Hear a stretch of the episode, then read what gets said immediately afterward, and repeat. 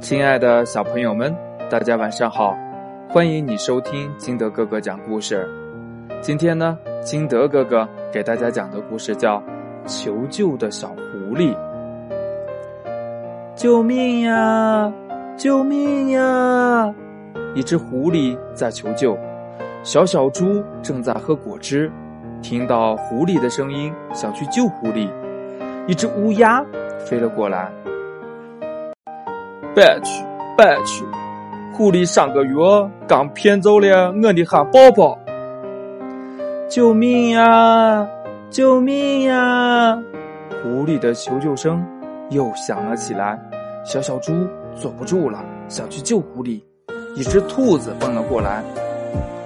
白去，白去！狐狸上周骗走了俺的小花猫。救命呀！救命呀！狐狸的求救声又传来了。小小猪坐不住了，想去救狐狸。一只小鸭子走了过来。干啥子去哟？狐狸前天骗走的我的小水钱啊！救命呀！救命呀！狐狸的求救声又飘来了。小小猪坐不住了。想去救狐狸，一条小蛇爬了过来。别去的啦！狐狸昨天刚刚骗走了我的棒棒糖的啦！救命呀！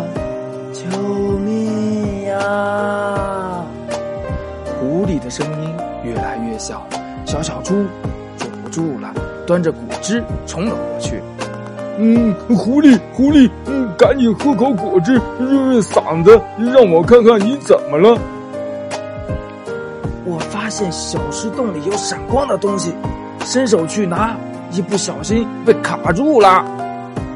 狐狸一边喝着果汁，一边说：“你赶快拿铁锹来帮帮我。”小小猪匆忙忙的把这个铁锹拿了过来，帮狐狸把手。从石洞里掏了出来，这个，这个送给你。狐狸把他刚刚在石洞里发现的那枚闪亮的小奖章，轻轻的挂在了小小猪的胸前。